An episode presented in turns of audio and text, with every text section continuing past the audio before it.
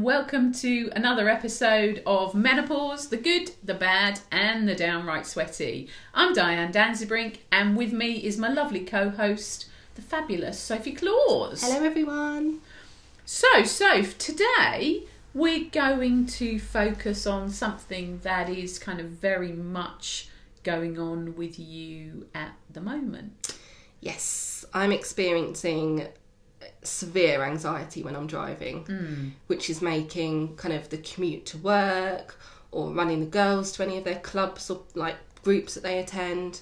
Um, coming here today to Yeah. see you, which I've been to Diane's like four or five times, and I think the last time I came here, I had a bit of an anxiety attack on the way home. Um, I'm not sure whether it's got worse whilst it's been dark. but I'm- Right. I'm, finding it more problematic. Okay. But I've driven here today in daylight, um, and it's got to the point where I've said to Stephen a couple of times that I think I need to stop driving. Hmm. And I know that I couldn't really do that because of my job. Yeah. I need to have my car. Yeah.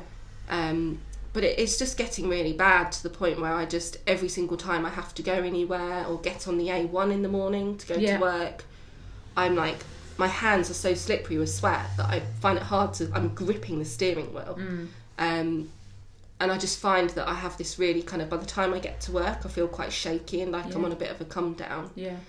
And there's certain roads now, like I will not drive on the M25 Okay. it's I was on there and I had lorries either side of me, which no one likes anyway. Like I've, I've never liked that, and I'm sure none of you do either. But it's the fact that now I just have a reaction that will kind of ruin the rest of the day. Right. I'll feel exhausted, mm. So I'll arrive at wherever I'm going to and mm. feel like I need a nap. But it has a massive impact. Mm.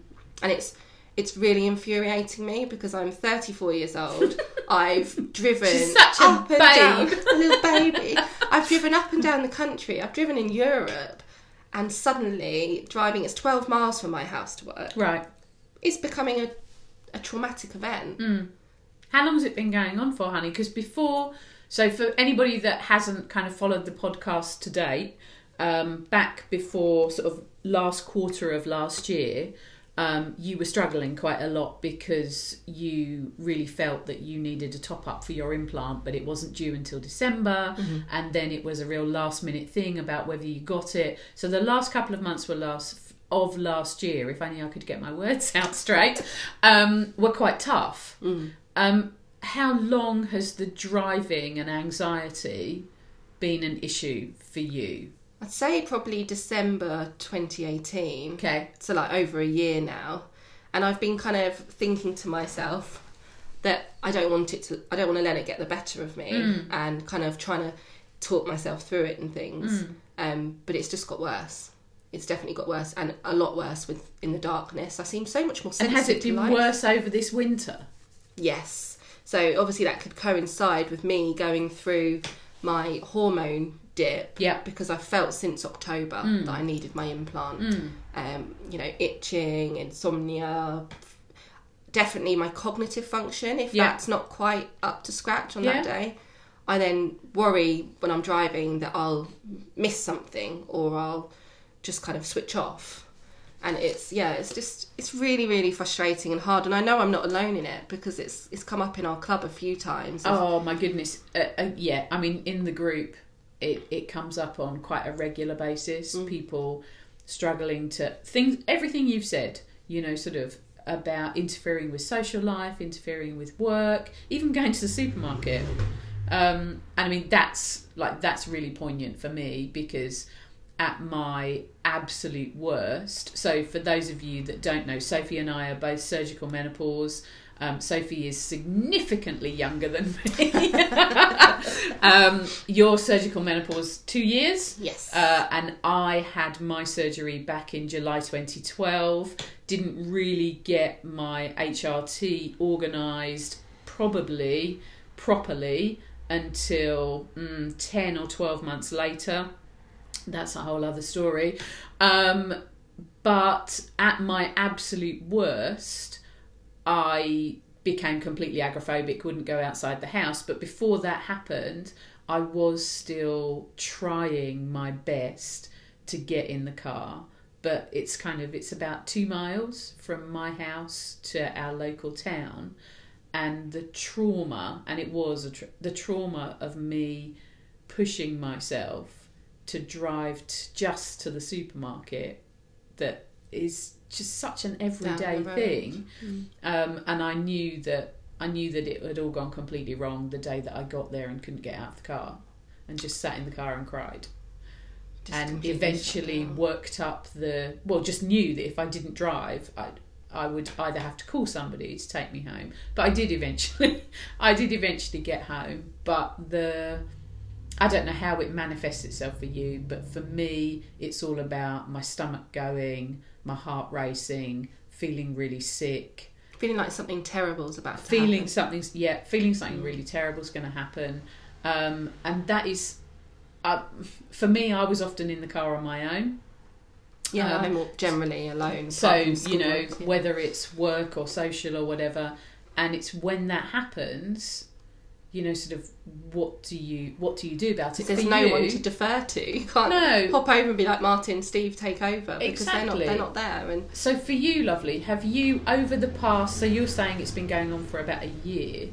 Um, have you found anything that has helped you when you have been experiencing that? So you said about by the time you get in the car and you clutch the steering wheel, like your hands are sweaty. So at what point does that anxiety start to rise in you? Is it when you open your eyes in the morning?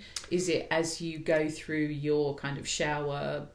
yeah, it sounds like that- it's when I wake stuff? up, it just Right. kind of hits straight away. And Mm. Before I changed job role, I think it used to be about work, and, Mm. and now I just kind of wake up and I'm like, oh my god, I've got to get on the A1. What about the days when you? Because you have one day a week where you don't Mm-hmm. have to go into work. What's that day like? Oh, it's lovely. really? I just I don't have it at all. okay. um, because anything that I do on that day, generally, I, I don't have to be there by a certain time. I don't have that kind of pressure. Um, but yeah, the fact that I wake up straight away, and even today, I was really excited about seeing Diane because we've not seen each other for so long. um, and but I immediately, when I woke up, I was like, "Oh my god, I've got to drive! I've got to drive today!" Yeah. And I even tried bribing Stephen to drive me. She didn't tell me I that before. I won't tell you what I, what I tried to bribe him with, but yes, anyway. I have no shame. Um, and I did. And I mean, fair, actually, I'm really grateful because I've driven here and I'd really kind of. Diane said a couple of things over message to me, and I kind of had a real think about what works for me when I'm behind the wheel of the car to kind of centre me and ground me. Um, and actually, I think some of the key things to think about is to plan your route. Now, I do get really easily, um, I, I have issues with concentration, and my ability to take direction has just gone. Okay. Um, it's something I've accepted now, but you know, in any circumstance, not just driving, if somebody's telling me, right, you do this, that, and this, or even the sat nav, Yeah. take the second left at the roundabout. I'm Yeah. like, huh? I just, I just can't seem to f- kind of get things as well as I used to. So, out of interest, before this, Mm-hmm. before your surgical menopause, what were you like as a driver?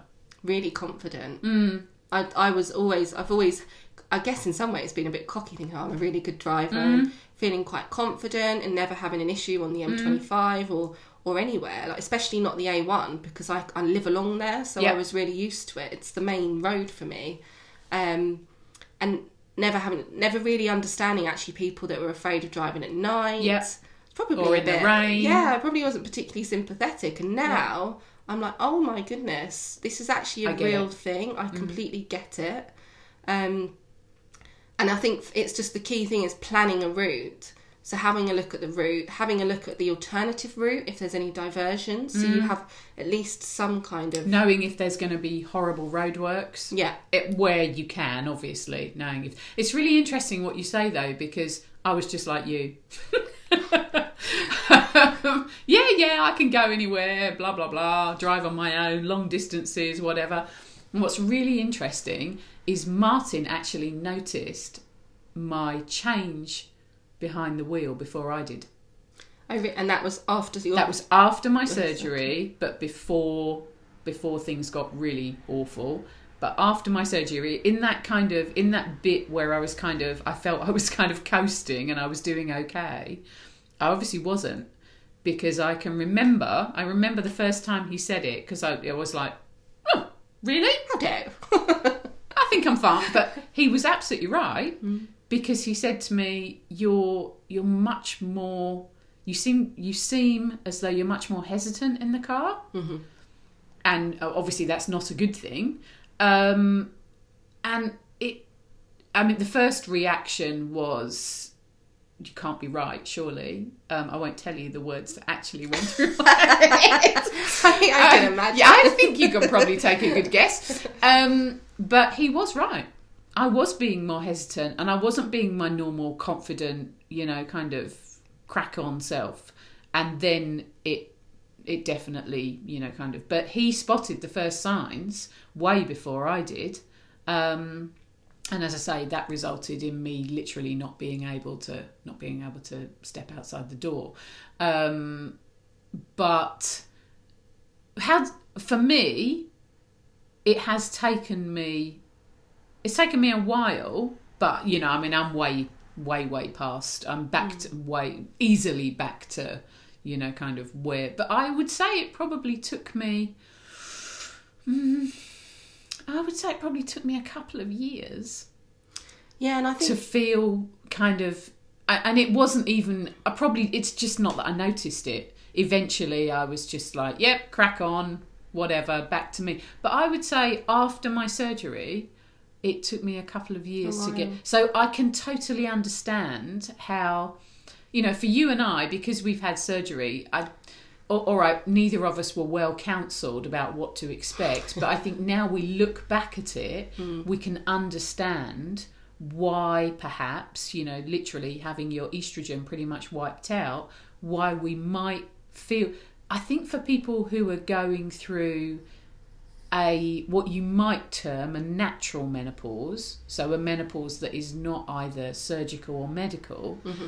you can totally understand how all those little changes creeping in like terrifying. I'm losing the confidence. I'm not. I can't think straight. You know, like you just said, you can't even follow the sat nav. Yeah. You can't even fo- because and you start to doubt yourself. Yeah. And then obviously that impacts your confidence. yeah, Even following a recipe book, Mm. I find it really hard. I have to read everything. I used to be um, just very gung ho in the kitchen, throw Yeah. stuff together, not even really have to think. And Yeah. now I I've cooked several meals where I've put the same thing in twice, or I made a cake without eggs. I mean, it's just and I can laugh about it, but yeah, you just I know that "Oh wasn't funny God." at the time.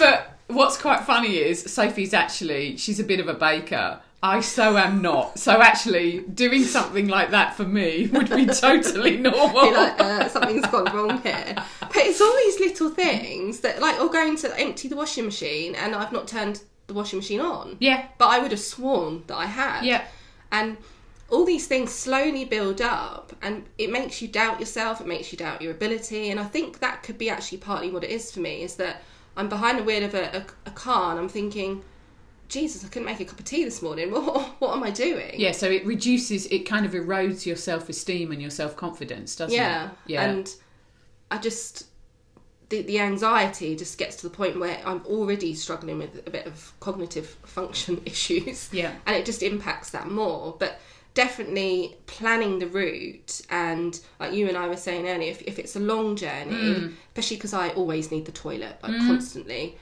having a look and finding a petrol station or a service station that you know you can stop at if Yeah. a your anxiety just gets Yep. really bad so you can stop and do some deep breathing Yep. exercises which diane's going to take us through um, or you could just get out and wander around. Or if, if you just need the toilet because I, that's another thing that causes my anxiety is the thought of getting stuck in a traffic jam and being absolutely desperate for, For a tinkles yeah. yeah that just um, and another thing was we just said about focusing on breathing but allow enough time for your journey I cannot stand being late for anything so I Mm. know that that not everyone's like that but it's for me it's a real fear I'm not Yeah. sure why I have this thing about being reprimanded or letting people down yeah. So if I'm driving and I need to be there and I don't think I've got enough time, that will set off my anxiety. That will make it. You're anxious worse. before you start. Yeah. Yeah. So I always allow myself enough time Mm-hmm. because if I get somewhere early, um, I will just sit in the car Mm. And usually eat a banana, have a drink, and then just kind of calm myself Mm. Chill. down. Yeah. Yeah. Um, I mean, talking about that kind of chilling, actually, it's quite nice if you've got something that you use to relax, and I don't mean to fall asleep, but to relax. don't do that. so, if you've got, if there's particular music that you like to listen to, or if there's a particular podcast that you like to listen to, like our one. hint, hint. um, then I think again it's all about the planning, isn't it? Mm-hmm. You know, it's about okay. So if you do have an early start, it's about making sure okay, as you said, I know where I'm going, I know what roads I'm using. Heaven forbid if the sat nav wasn't working, I would still know where I'm going. I know where the potential stops are, etc., etc. And I mm-hmm. also know that I've got something that I can listen to that is gonna keep me as calm as I possibly can be. Yeah, or some music that kind of brings happy thoughts or something Yeah, like something a, you can sing a along soundtrack to. you listen to on holiday and had a boogie to and Yeah. it makes you feel really happy putting that on. It can kind of just take you Yeah, whatever I found works. as well that telling you this morning Yeah, because I've not. I, I, find, I feel a bit ashamed. Well, I have been feeling quite ashamed about Mm-hmm. it. But actually, just by saying to you, I'm struggling with anxiety driving, I kind of then knew that actually, if I needed to stop and it meant I was 15 minutes late, yeah, that you wouldn't be like, "Where have you been?" Not that you'd do that anyway, to be honest. But or like at work, I've mentioned it to my boss now, and just said, just so you know, I have a little bit of an issue with the A1 in the mornings. It makes me really anxious, and you know, just just be mindful of it. And he just said, "Oh yeah, I don't I don't blame you. It's a horrible road," and it kind of actually made me feel better. But I now know that if I were if I did need to stop for any reason, um, that I wouldn't really have to explain too much. I could just say, "Oh, I just had to stop on the way this morning. Things got a bit het up." and I think it's also, uh, you know, we're coming back to the whole sharing and talking thing and normalizing it. Mm-hmm. You know, kind of for you, it's good to be able to share it, which, as a therapist, I'm delighted to hear. Yay! um, but I mean, that is essentially, if you look at it, if you look at what the whole point of talking therapy about, is having somebody to talk to. You know, we can give it as many fancy names and titles as you like. I mean, it's horribly confusing because there are far too many fancy names and titles for therapy. But essentially, it's having a safe space where you can share exactly what it is you need to share. Mm-hmm. You know, usually it's with a complete stranger, and you and I are not doing therapy, we're just friends who are chatting. But even if it is talking to your boss and saying, you know, kind of, this is a problem for me, I'm just kind of sharing it with you so that you know. Or if it's with your partner, as you said, you know, kind of just telling Stephen, mm-hmm. you know, this is, I'm really feeling really anxious about this. And I think the thing is, very often, you're right, we do feel embarrassed about this stuff, but it's just part of the human experience. And the more that we the more that we keep it in the less that we share it the more it goes round in that washing machine that kind of spin dryer of the brain. You feel like you're losing your mind. goes round in the emotional part of the brain the emotional part of the brain kind of heaps more emotion on it makes it a bigger horror story than it really is and then what that's just kind of a downward spiral so i suppose probably the the biggest most important piece of advice we could give out of this is share it tell somebody don't keep it to yourself don't be ashamed of it it's just part of the human experience it's just I part of what you're going through Yeah, at how many people actually, when I did say, "Oh, you know, Yeah. finding this is a bit of an issue," they're like, "Oh my goodness, me too." Mm. And it helps other people yeah, open and up quite a few men actually have said the same thing. Like, "Oh, actually, Yeah. I really don't." So it, as much as I do think this has come on for me in surgical menopause because I'm just generally a lot more anxious. yeah I think it, it seems to be a broader thing that actually there's quite a few people outside out out there that are scared of driving or get anxious, and actually that's okay. Yeah, and I think also it's kind of you have to look at, um, you know, our lives are we lead busy. Most of us lead busy, you know, kind of complex, sometimes frantic lives. There's a lot going on, Um, and if you are feeling anxious, and oh, there go the dogs. If you are feeling anxious and anxiety is something that you're living with anyway, you know, the extra pressure of driving, if it's not your favourite thing to do, is really not going to help. So it does totally make sense. But we also have to kind of then think about are there people out there who have had traumatic experiences while they're driving? You might have PTSD. Because if you've had a traumatic experience while you're driving, um, it's important to say that there is some very specific treatment that you can access for any kind of trauma that you've experienced when you feel that you're in a place to be able to do that. Um, so there are specific psychotherapy techniques around trauma that can be very effective. But if you've had a particular trauma and that has not been addressed, maybe you haven't felt that you're in the right place to address it. Maybe you've not felt that there's anything that can be done.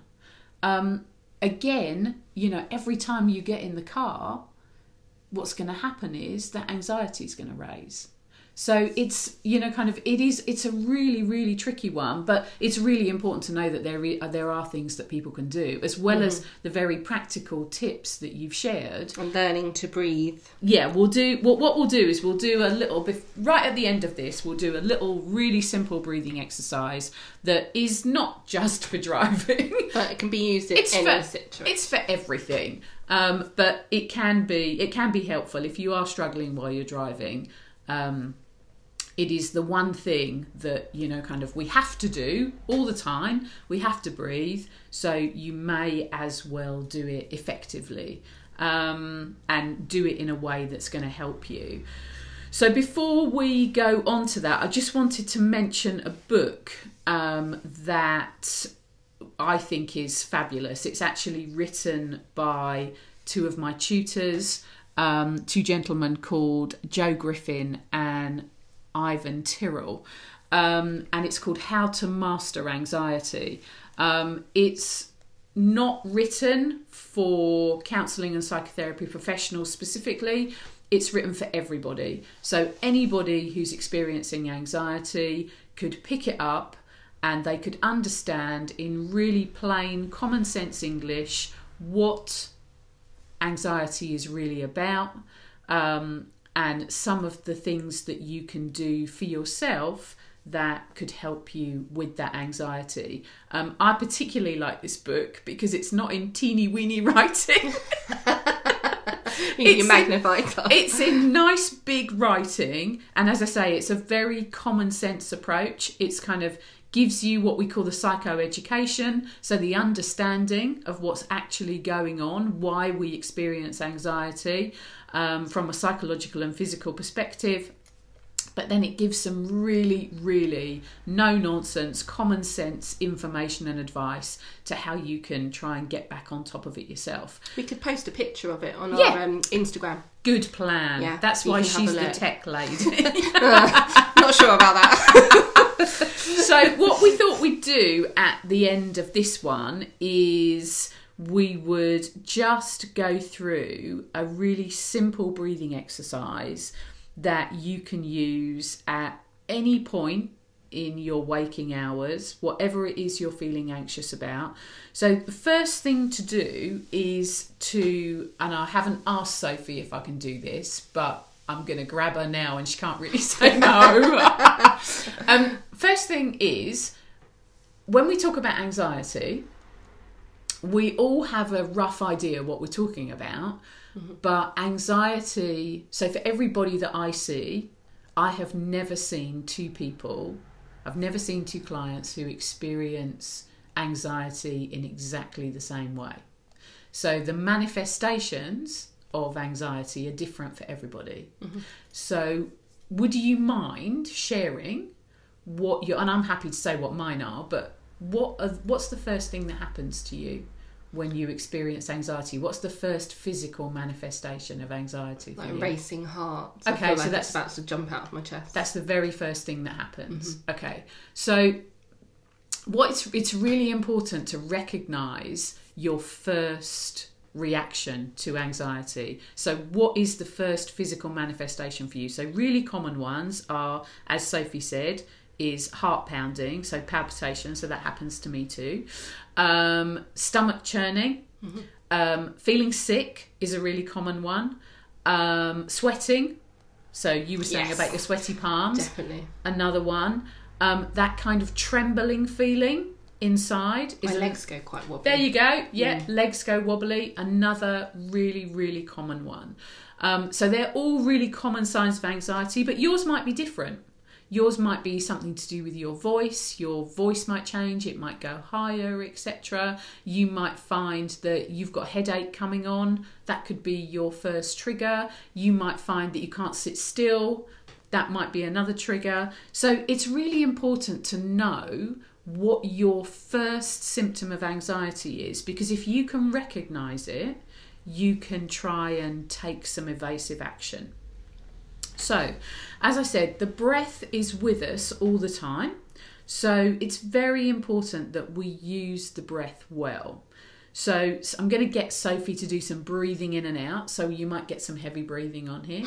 So, so basically, Soph, if you could you take a really deep breath in for me? So, one that we can kind of hear. Yeah. So as Sophie breathes in, and of course this is brilliant on the radio or on a podcast because you can't see what's happening.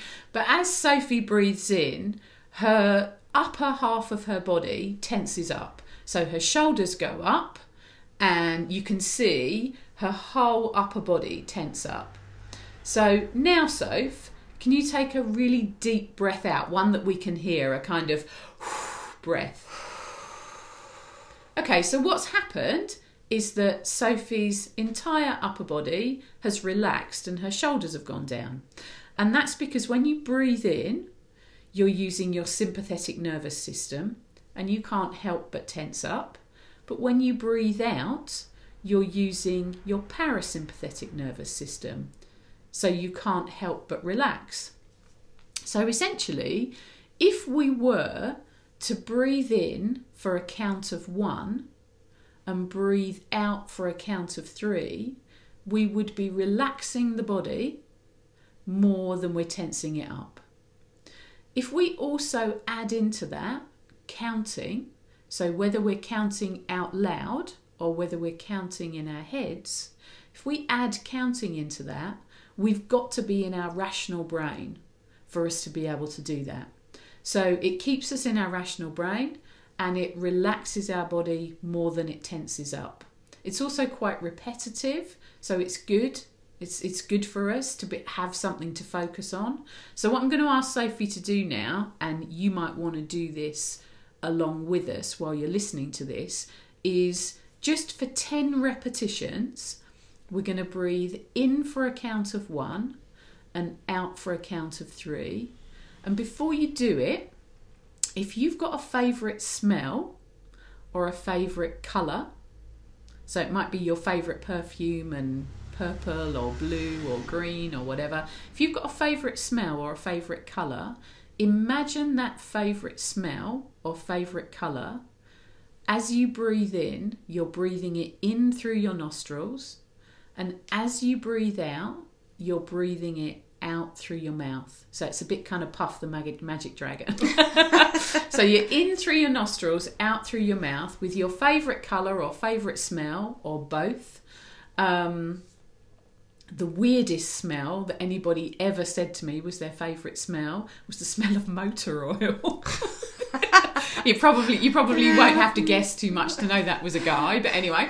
Um, but anyway, so what we're going to do is we're going to practice this just for 10 repetitions and then so you can either close your eyes and of course at home or I know some of you tend to listen to this in the gym so maybe don't close If your eyes in the eyes car as well, please don't close your eyes. because you can do it with eyes open or eyes closed. But what I'm going to get you to do is I'm going to get you. We're going. To, I'm going to talk you through. We're going to do the ten repetitions, and then I'm going to ask you to tell me what it feels like when we've done it. Ready? Mm-hmm. Okay. So everybody, if you want to, if you can, if you're in a place where you can, just gently close your eyes, and then imagine that favorite scent, favorite smell, favorite color, and we're going to breathe in for a count of one. And then we're going to breathe out for one, two, three. In for one. Out for one, two, three.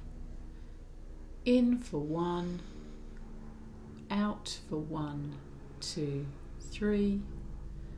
In for one. Out for one, two, three. In for one. Out for one, two, three. In for one. Out for one, two, three. In for one. Out for one, two, three. In for one. Out for one, two, three. In for one. Out for one, two, three. In for one. Out for one, two, three. And when you're ready, if you've got your eyes closed, just very gently allow your eyes to open.